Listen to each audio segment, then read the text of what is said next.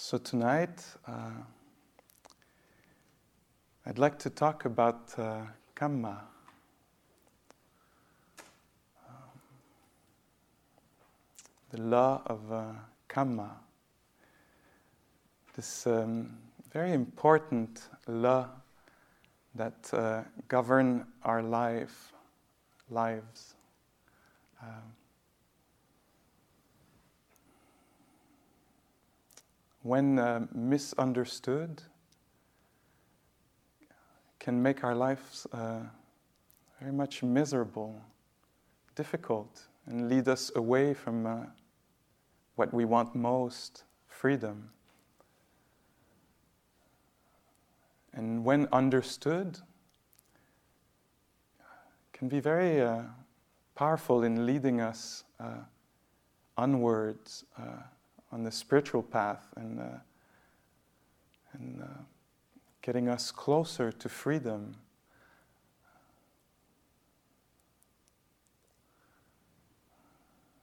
Very empowering uh, because um, when we know the workings of uh, Kamma, the love Kamma, we can align ourselves with uh, nature, basically.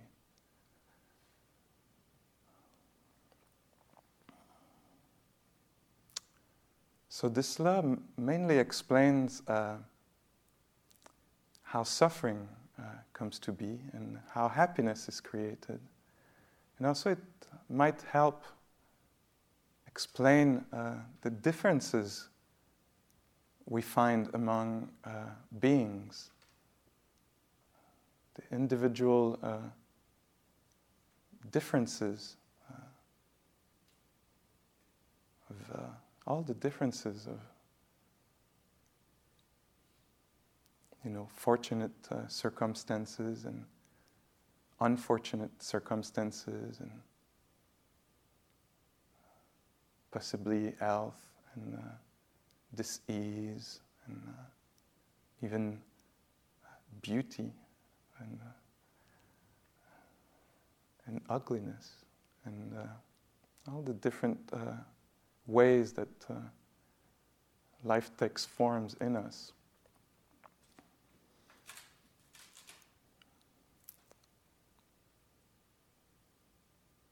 I don't know how you feel just hearing that. Check in as you, uh, you hear. It's like, ooh, uh, we're going to talk about uh, maybe uh, injustice, the feeling we have of, of, perceived injustice in the world, and uh, are we going to like all organize it with, a few words you know this is this is how it works that's how this person got to be like this and that person got to be like that. And uh, i know for me for a long time the teaching on karma, i was very resistant because of this. It was like that would organize things too quickly and uh, harshly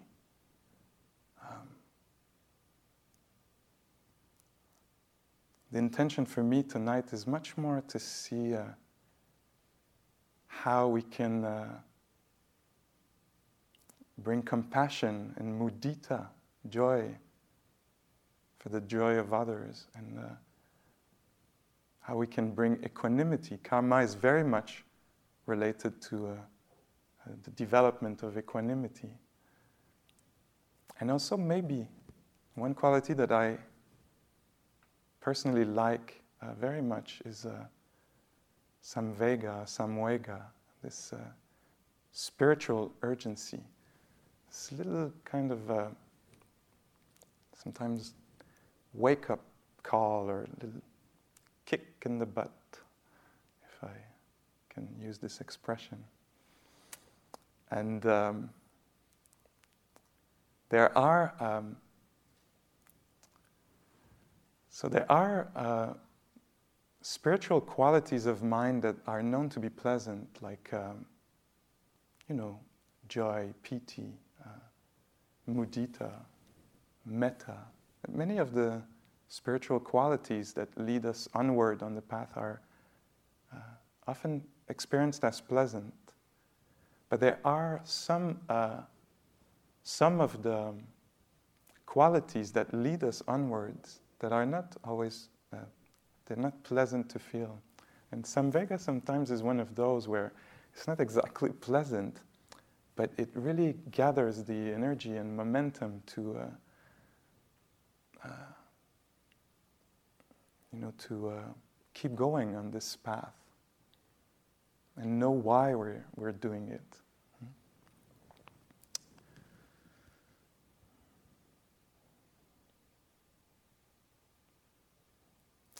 So this love karma is, uh, we have to be careful not to think about it as a kind of a moral law of, um, of uh, punishment and um, uh, reward.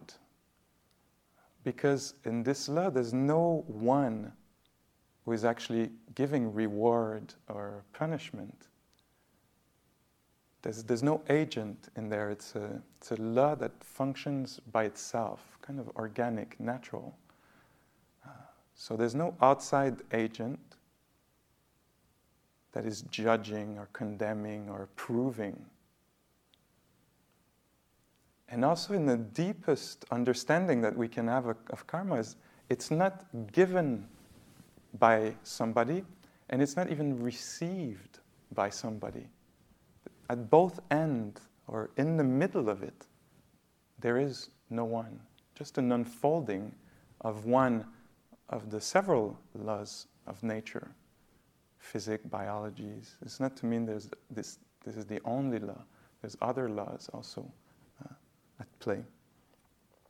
But this happens that this realm that we're uh, in is a moral realm. Have you noticed every day there is some kind of uh, little moral dilemma going on? Maybe uh, it's more like several times a day. Is that totally kosher? Is that how do I feel with doing this? And and it, to me, it's always surprising that I'm always confronted with this little uh, thing uh, I'll tell you, okay, this is my first confession. Ooh. Okay. I never know what's coming when I'm talking about. Okay, here we go. So, last night I had a little moral dilemma. Uh,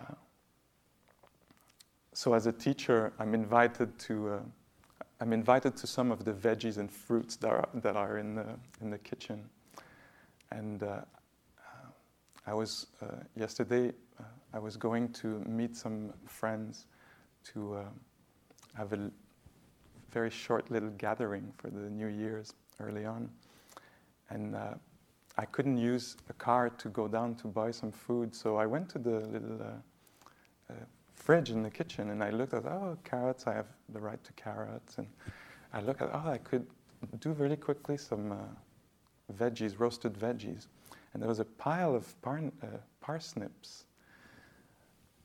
And here I was in front of a moral dilemma. I wanted to bring something good to my friends. It was not exactly on the list, but it could be on the list because there were several of them, and somewhere it was said if there's several of the vegetable. Anyway, it was not completely clear. There was no one around. And I was like, well, but that's a generous thing. I want to bring something. And anyway, I ended up taking two parsnips. And that was very interesting because after I felt a lot of heat after. And so that's my spiritual path. I thought, oh, so maybe it would have been better to actually offer roasted carrots and let go of the attachment of white and orange and it was going to look good and it kind of fit. And, and anyway, it, and when I talked about this to staff today, they were like, yeah, yeah, it was unclear, but it was totally fine because parsnips we stuck with. And, it's, uh, anyway, I'm just telling you this little story where, again, this little, what, what do I do? And it's, it's unclear, uh, especially from the inside. Maybe from you, from the outside, now you're like, well, it was clear, you know. But uh, anyway, for me, I face these little things uh, uh, all the, t- the, time. And uh, so, just to say that this is a moral realm, I'm sure you have this here, even though you're not going to little gatherings. Uh, with cooked veggies. It happens to you as you're in line or uh,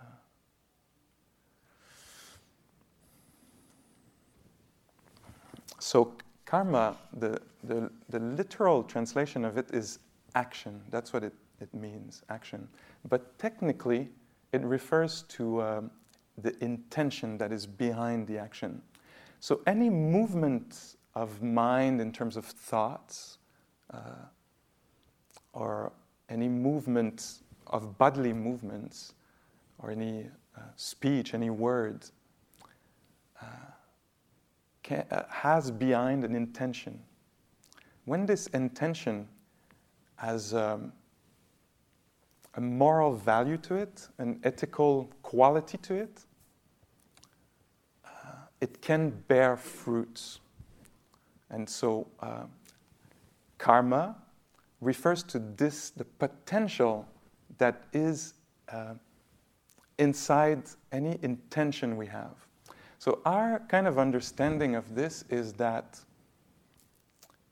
apart from, you know, when I say something, when I do something, apart from the impact it has on, uh, on others around me and my environment, we have this, uh, many of us, consciously or unconsciously, we have this kind of belief that once it's done and there's the immediate impact, that is pretty much it. But with this law, it says there is in every one of these actions, these movements towards uh, uh, something, a speech or the uh, production of thoughts or ideas or in, this intention, it carries uh, some uh, possibility, some, some potential to bear fruit. And this, in the teaching of karma, comes with the teaching of rebirth. So it means it can carry on in this life, uh, uh, later on, or in another life. Okay, so now what is required of you here, because this is not our culture, we were not born in this culture of rebirth, this is kind of alien to many of us. Um, what is required of us here is not blind faith, but not also blind uh, disbelief or rejection of this. Just uh, kind of an openness to um, openness. Yeah, I think you do this in English. No, you put a S at the end, and it becomes some idea. Openness. yeah. So. Um, yeah, it requires some uh, openness to this idea of uh, uh, rebirth. So this is how it's taught. This is how you, when you read about this, this is how it always comes. Karma comes with the notions of uh, other lives uh, of beings. There is one monk, Buddhadasa Bhikkhu, and other thinkers too, who said that it was not necessary to mix karma with uh, with uh, rebirth, that this life was plenty of uh, stuff to observe about uh, this love cause and effect. So, if you want, you can take it just on one lifetime. But still, tonight I'm going to talk about the uh, other lives and maybe the cosmology of the different realms of uh, in the Buddhist uh, cosmology of the world, how the world is the lower realms and the higher realms. And we can take these also literally, but also metaphorically as, uh, as uh, states of mind, maybe when we talk about uh, hungry ghost realm. What is it when right now I'm born into the hungry ghost realm? You know, maybe actually I did visit the hungry ghost realm yesterday when I was in the fridge. You know, white parsnips.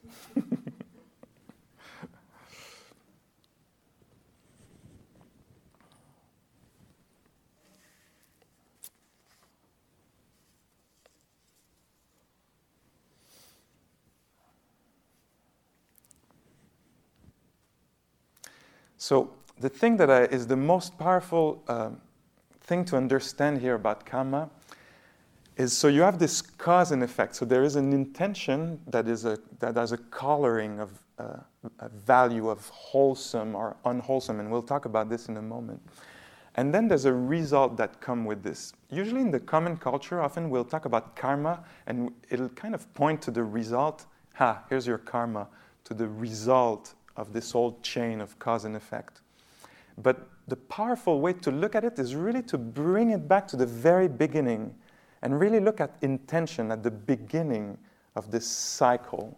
And, because this is where we have power. This is the most important place uh, to look at.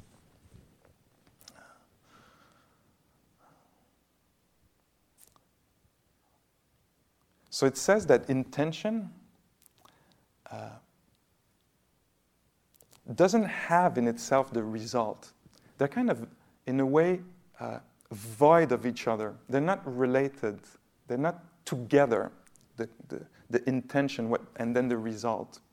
But the example that is used is like uh, um, cow dung, uh, ma- uh, magnifying glass, and uh, sun. It says that when there is a cow dung, and there is a diamond or a magnifying glass, and there is the sun, when the circumstances are right, like this, uh, the sun will hit the magnifying glass and the cow dung might catch in fire. The fire is nowhere in these things. Uh, but when the circumstances are right, fire arises. So the result works like this. So there is an intention that is put out, and when the circumstances will be right, it is said that then uh, the result that was possible will happen. But only when the circumstances will be right. As, uh, for example, uh, the tree, a tree, a fruit tree, can bear fruit. It can, but it's not, it's not in the seed, it's not in the tree, there's no fruit there. But if the circumstances are right, the tree will bear fruits. So it's a potentiality. And it says that as long as we are in samsara, any intention that we had that was wholesome and unwholesome has the potential to bear fruit. So as long as we're in this life and world of lives, and cycle of lives, it can bear fruit. So let's talk about this ethical. What, what does it mean, this ethical value or quality or moral uh, quality to things? Uh, so the, the words that are used are kusala and akusala, that can be trans, uh, translated as wholesome or unwholesome. So intention is always there in our mind streams. There's always some intention. Like right now, we're in the present of intention. There's the intention to speak here, the intention to listen there, or intention to think about what is being said, or intention to think about something else, maybe. Yeah? And so there is always the, present of the presence of intention. And this intention, when there's other qualities in the mind, can be suddenly colored uh, by these qualities. So if it's colored by greed, then it says it becomes unwholesome. If this intentionality is, bec- is colored by caring, uh, uh, compassion, for example, then it is said it is wholesome. Why this wholesome, unwholesome? It, it just uh, points to what leads onwards towards happiness? What leads onwards on the spiritual path to freedom? Uh, what is beneficial? This is the wholesome. The unwholesome is what is uh, counterproductive in, sen- in the in sense of uh, happiness. What is detrimental to human beings? What is creating trouble, basically, and stress? So this is just how it's divided. And it's also uh, presented very, in a way, very simply. Life is much more complex than the presentation of the three unwholesome and three wholesome, like when we hear about it, and when we hear that the Buddha saw that when his intention were uh, of greed, hatred, of delusion, they were leading to stress and away from freedom.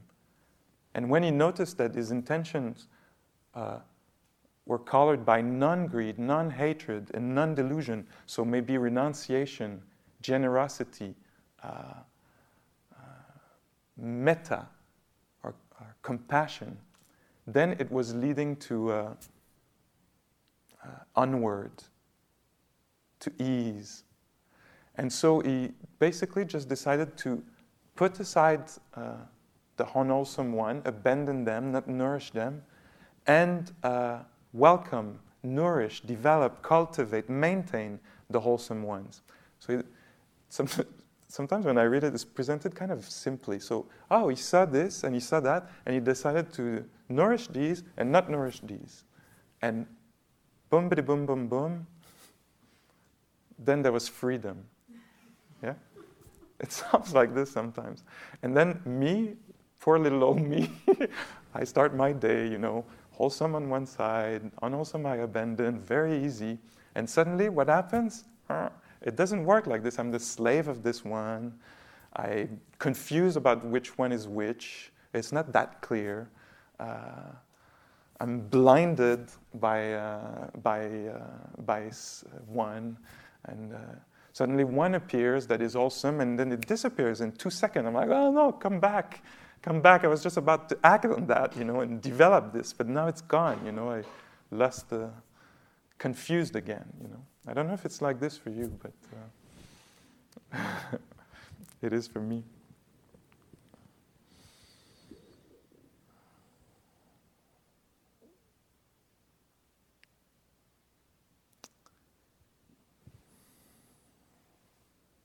Karma is also presented sometimes karma or kamma. It's um, I'm using the Pali word kamma or Sanskrit word karma. It's presented as um, there's another kind of division for it. It's, uh, it's either said you have uh, it is dark karma or bright karma. It's, it's a fourfold division of bright karma, dark karma, both bright and dark, or neither dark nor bright. What is all this? Let's look at this for a second. So, uh, dark karma would be karma that is action or intention that is unwholesome, very c- clear, uh, leading away from uh, ease. Bright uh, would be um, known as uh, mundane, uh, wholesome karma, things that will bring uh, f- good fortune in the future, things that will, uh, if we take the, the idea of rebirth, that we will bring uh, a good rebirth in the future. So it's within the realm of samsara, the cycle of life and death. So this is bright karma. There's a karma that is known as uh, both bright and dark. What is that? This is, um, this is maybe many of, many of what we go through during the day. So it's, uh, it's what contains both the wholesome and the unwholesome. So technically, one moment of intention cannot be both wholesome or unwholesome. It's either one or the other.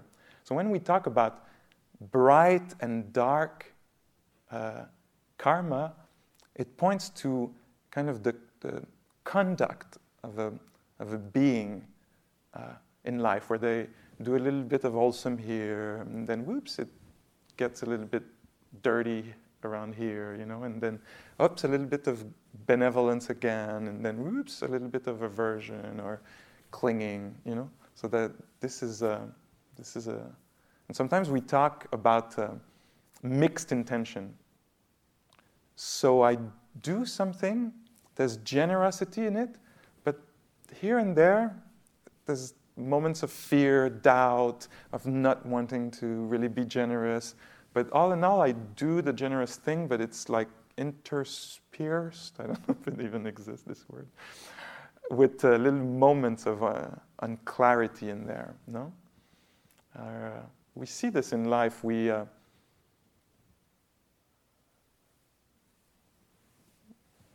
we want to give feedback to somebody. That's a, like a good example of that. I want to give feedback to somebody, it's for their well being. so there might be a little something generous in there, but there's also like, whoops, hiding in the back, some kind of revenge maybe that is pre- present, you know? Sometimes, like, the actual thing we're saying can be generous, but the tone carries uh, something, or sometimes the opposite. So to be uh, aware of this. So that's the bright and dark karma. And then there's this other one that I really want you to know about, if you don't already, is the neither bright nor dark karma. So this uh, is said to be the intentions, the action, the deeds that we do that are leading towards a complete freedom from samsara. So, this is basically uh, we could say what we're doing here or attempting to do here by walking the Eightfold Path. The Eightfold Path, developing uh, uh, the mind, the, the ethics, the integrity, morality that we use, and then the calming of the mind, and the vipassana, the looking at phenomena and seeing through uh, the concepts and the fog that we live through.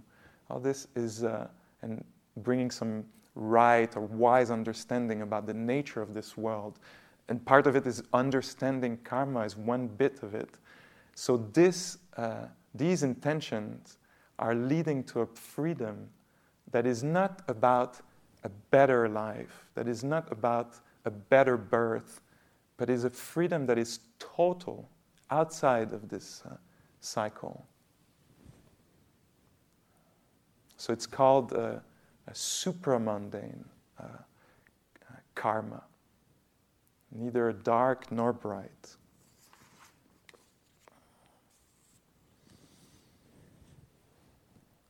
So it is awesome, but it is not to build some good fortune, although it's going to come with it.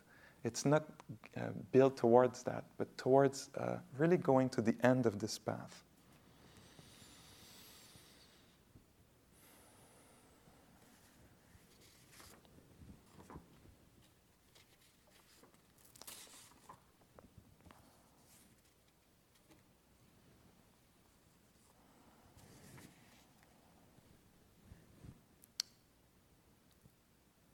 So let's talk a little bit about uh, maybe come back to this the result. And there's several ways we can divide all these. And so there's a result that we can uh, see immediately. And this is uh, a lot what we see here on retreat, what we are attentive to, is uh, to notice the wholesomeness as it is happening. So when there is an experience of renunciation.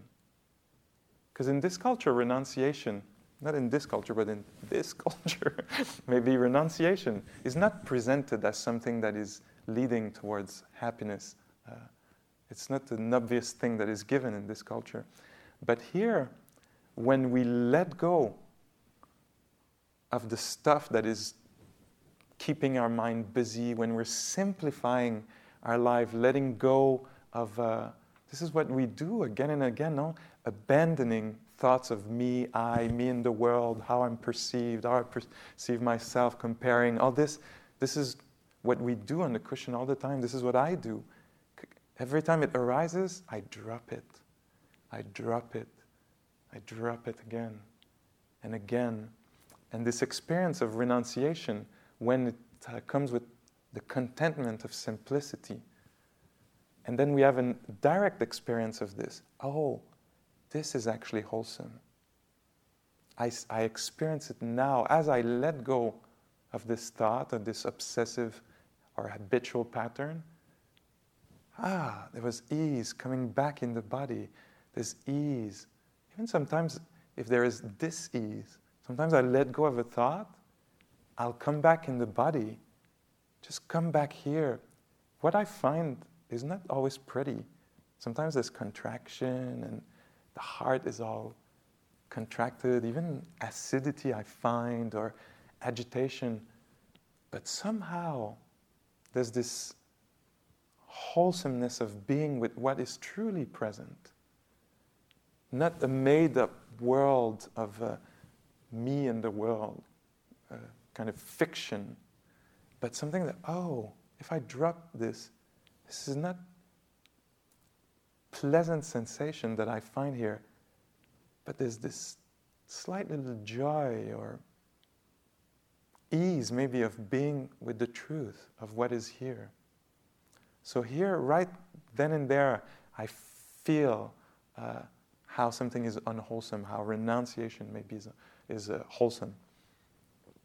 And so, and then I do this again and again, and at some point I notice that, as I was saying to somebody today in an interview, despite my best efforts, the mind remembers the dropping of a fantasy or dropping. I find that it happens despite me. Oh, it goes a little, and then suddenly it just drops back. And then I'm like, oh. So there's a training. So this is an aspect of karma, is that everything that we are doing, we are training ourselves. That's one place for me where samvega comes in.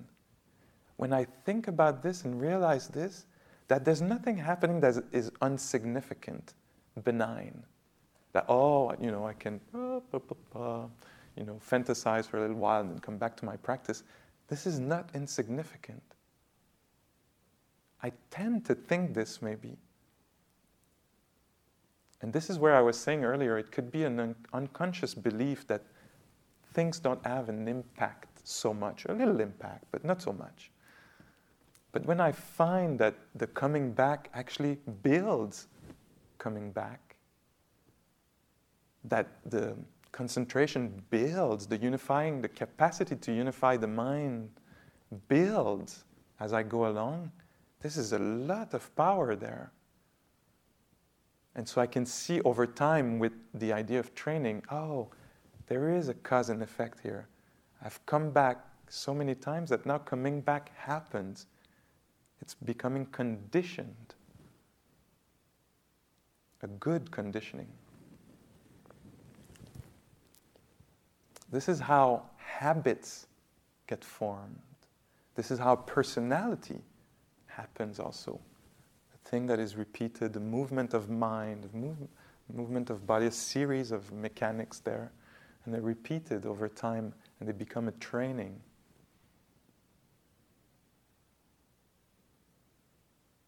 This is why we say the proximate cause of uh, mindfulness is a prior moment of mindfulness.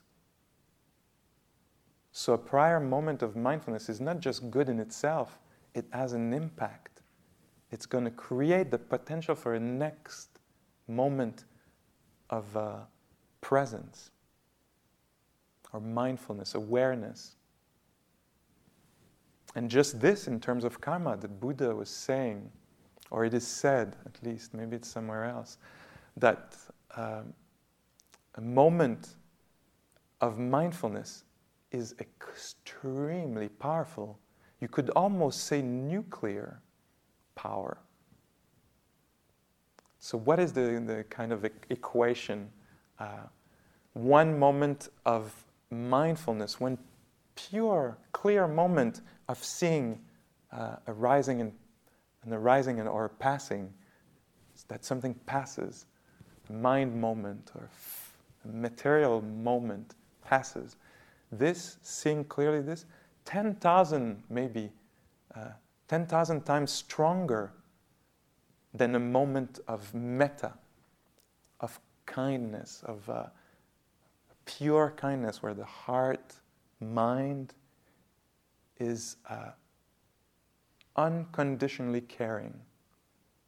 And then this moment of uh, metta that is extremely powerful also, although it's less powerful than a moment of clear seeing, is also known to be what 10,000 times more powerful than a moment of generosity.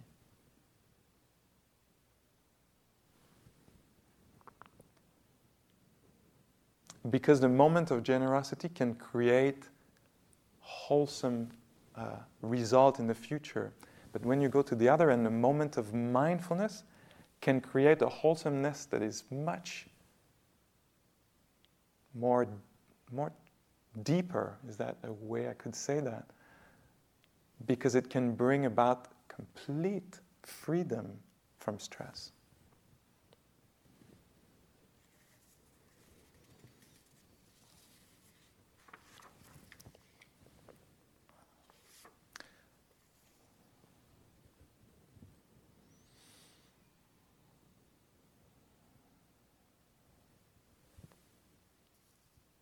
So, little details that might uh, interest you about uh,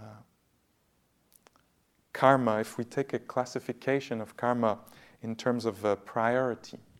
So, there's some karma, some intentions, some actions that we uh, do, some that have uh, what is called weighty karma, serious karma both in the wholesome and the unwholesome.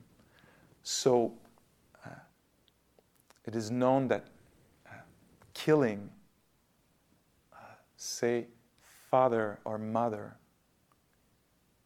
killing an awakened being, has an extremely weighty karma. On the other end, uh, accessing jhana uh, the absorption of the mind, the unifying of the mind, uh, is also known as a weighty karma, has a tremendous potential in the mind. Uh,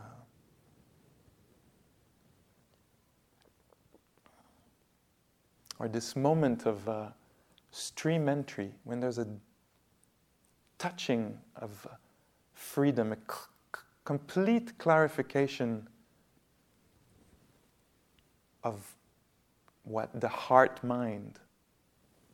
Even for a moment, stream entry, very, very powerful, weighty karma. It's changing the whole structure of what's going on and what will happen. And then there's proximate karma. This is uh, in the idea of rebirths. Uh, this comes in at the moment of death. It said that the state of mind at the last moment of life will have a tremendous impact on what will arise in the next life. And so that's one reason why it is said that when somebody's uh, about to die or on the way to dying, it's very good to have them remember their good actions, to bring ease in the mind, to have a wholesome mind uh, reminding them of uh, the good uh, actions they have performed. And then at the moment of uh, the last moment of consciousness, their wholesomeness there, it's going to have an impact on what's coming next. I like to think about this also, this proximate karma, also as what if, if I think about it as being dying and and being born every other moment.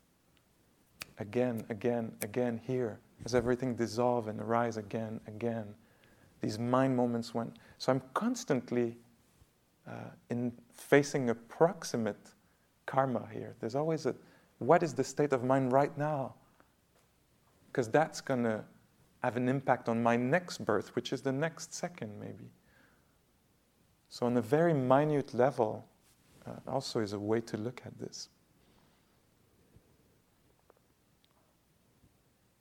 And then there's this habitual karma, the, the tendencies of mind. So this is in terms of priority. Weighty karma, if, if it's not there, this proximate karma is acting. Otherwise, it's habitual karma that is uh, present.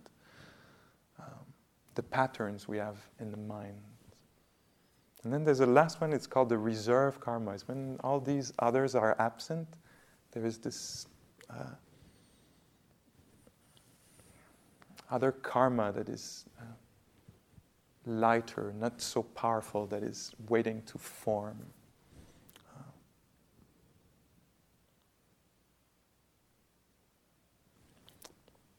I'd like to read you this, this little piece here that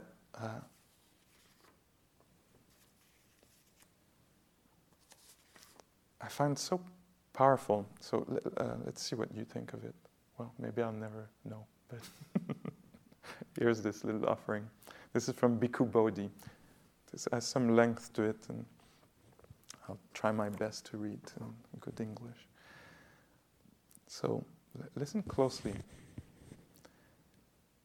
To accept the law of karma entails a radical transformation of our relationship to the world. The twin doctrines of karma and rebirth enable us to see the world in which we live. Sorry, the twin doctrines of karma and rebirth enable us to see that the world in which we live is, in important respects, an external reflection of the internal cosmos of the mind. I'll just take this sentence again. The world in which we live right now, in a, in a very important uh, way, is an external reflection of the internal cosmos of the mind. Okay, this does not mean that the external world can be reduced to a mental projection in the way uh, proposed by certain types of philosophical idealism. Okay? It doesn't mean it's only a projection of the mind. However, taken in conjunction, these two doctrines do show that the conditions under which we live closely they closely correspond to the karmic tendencies of our mind the conditions under which we live right now closely correspond to the karmic tendencies of our minds.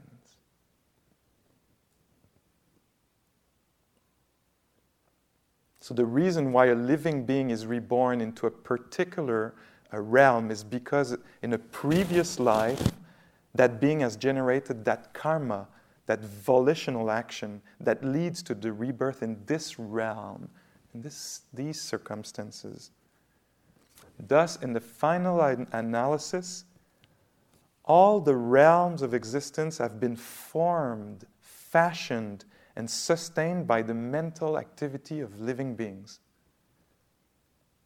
Again, in the final analysis, all the realm of existence, this existence we find ourselves in, have been formed, fashioned, sustained by the mental activity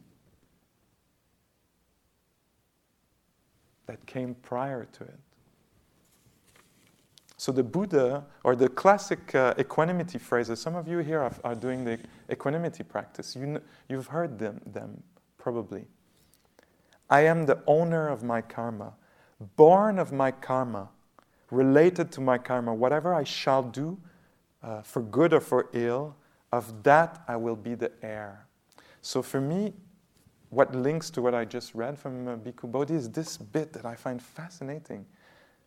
This is not just po- poetry here.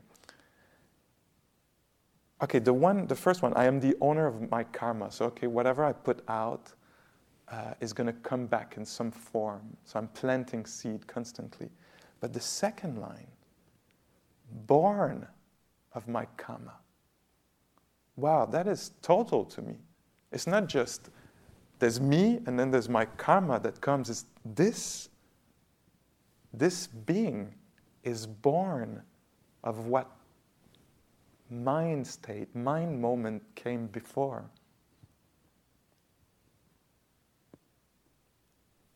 Extremely powerful.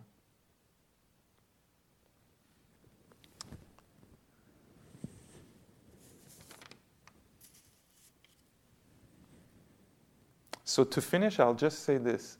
So, again, I want to bring the attention to the intentions, to the very beginning of this cycle, because this is where we have the power, the power of now.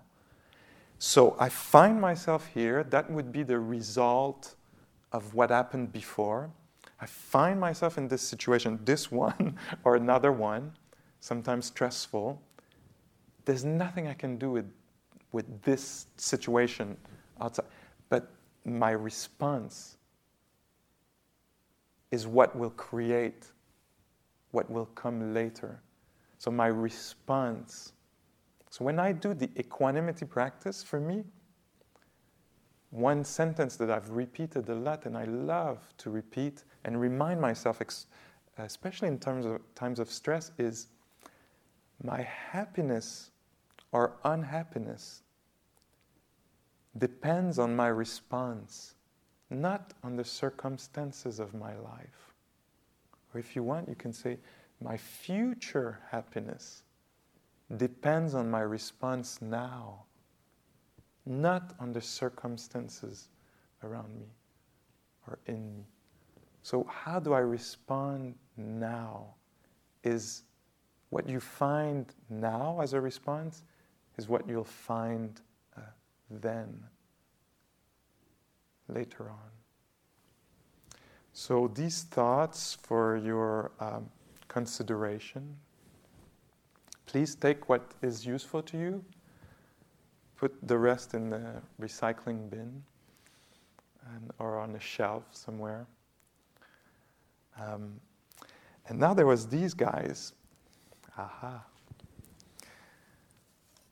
So let's see what kind of karma, what kind of intention uh, uh, that are being generated here, what kind of wholesome uh, intentions and aspirations are being uh, generated. So, for those who are, were not here this morning, there's this idea of writing on a little piece of paper a thing that we're, uh, if we are, if we were aware of that kind of psychic vortex of the new year, it, it's not a given, it's not inherent that there is a vortex. But sometimes when we're in, like, oh, this is the new year, and we feel it, there might be some something that is there, you know, some, something we're aware of. And it's, it's totally mind made, but it is powerful if we believe in it. You know, if we think, oh, it's, it's the beginning of the year, it's important. Totally conditional, totally conventional, yet powerful, because we can put a little something in that made up vortex. So, here, what we, uh, what we find in these little vortexes to notice the agenda of my suffering.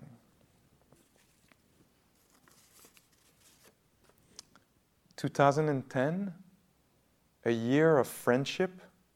What is this?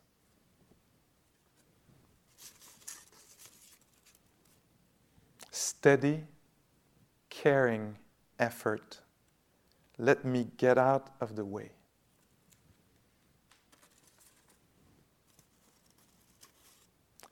I will learn to mind my own business.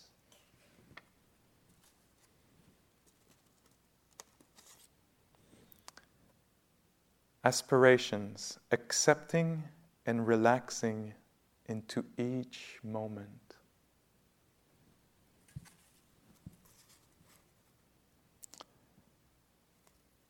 I am giving up engaging in aversive reactivity. In this new year, I hope for equanimity in my work life.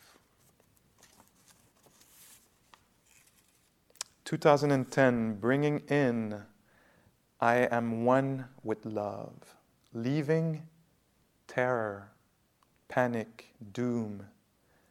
Thank you for asking. I am giving up the delusion of choicelessness.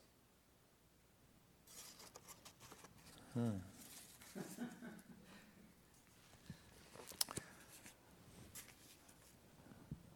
So, So, one thing we can do also, thank you for uh, responding to, to this. Uh, may, it, may it be so, may it come to uh, realization. Um, so, one, uh, one of the very uh, wholesome things to do uh, is to share merit. So, that's one thing we do here. No? After Dharma talk, we sing the blessing reflection on sharing of blessings. This is known to be very wholesome thing to do. It's actually said that when you share the blessing, you don't, um, you don't lose the, the, the, blessing, the merit, all the good stuff that, uh, that you've, the intentions that you've put out. They don't uh, diminish by offering them, sharing them. Actually, it's said that the image uh, used is it's like if I have a candle and I uh, light other people's candle, my light doesn't diminish, my flame doesn't diminish by sharing it. It actually helps brighten the room. Yeah? And another way, uh, things that it, thing that is said about this is that when we share blessing, we're actually giving uh, beings the chance to rejoice in our expression of our, um, of our merit so they can, they can say, Sadhu, Sadhu, Sadhu, yeah, you've developed all these beautiful quality. And when they rejoice, they get instant merit from that too. So this is the, so there is this sharing of blessing is, is something that is wholesome. And then the mudita, the joy from seeing that, wow, there's a bunch of us who actually worked hard at developing beautiful quality and wholesome states of mind and are sharing it. So the joy of just that is also very wholesome. So we're in business for the onward movement towards freedom. Okay. Through the goodness that arises from my practice, may my spiritual teachers and guides of great virtue, my mother, my father, and my relatives, the sun and the moon, and all virtuous leaders of the world. May the highest gods and evil forces, celestial beings, guardian spirits of the earth, and the Lord of death, may those who are friendly, indifferent or hostile. May all beings receive the blessings of my life. May they soon attain the threefold bliss and realize the deathless through the goodness that arises from my practice and through this act of sharing May all desires and attachments quickly cease, and all harmful states of mind, until I realize Nibbana in every kind of birth. May I have an upright mind with mindfulness and wisdom, austerity and vigor May the forces of delusion not take hold, nor weaken my resolve. The Buddha is my excellent refuge. Unsurpassed is the protection of the Dhamma. The solitary Buddha is my noble guide. The Sangha is my supreme support. Through the supreme power of all these, may darkness and delusion be dispelled. Sadhu, sadhu, sadhu.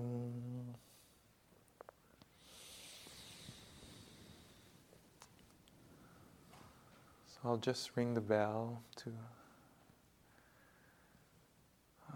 let these words uh, dissolve and go back to the silence. Thank you very much for your attention.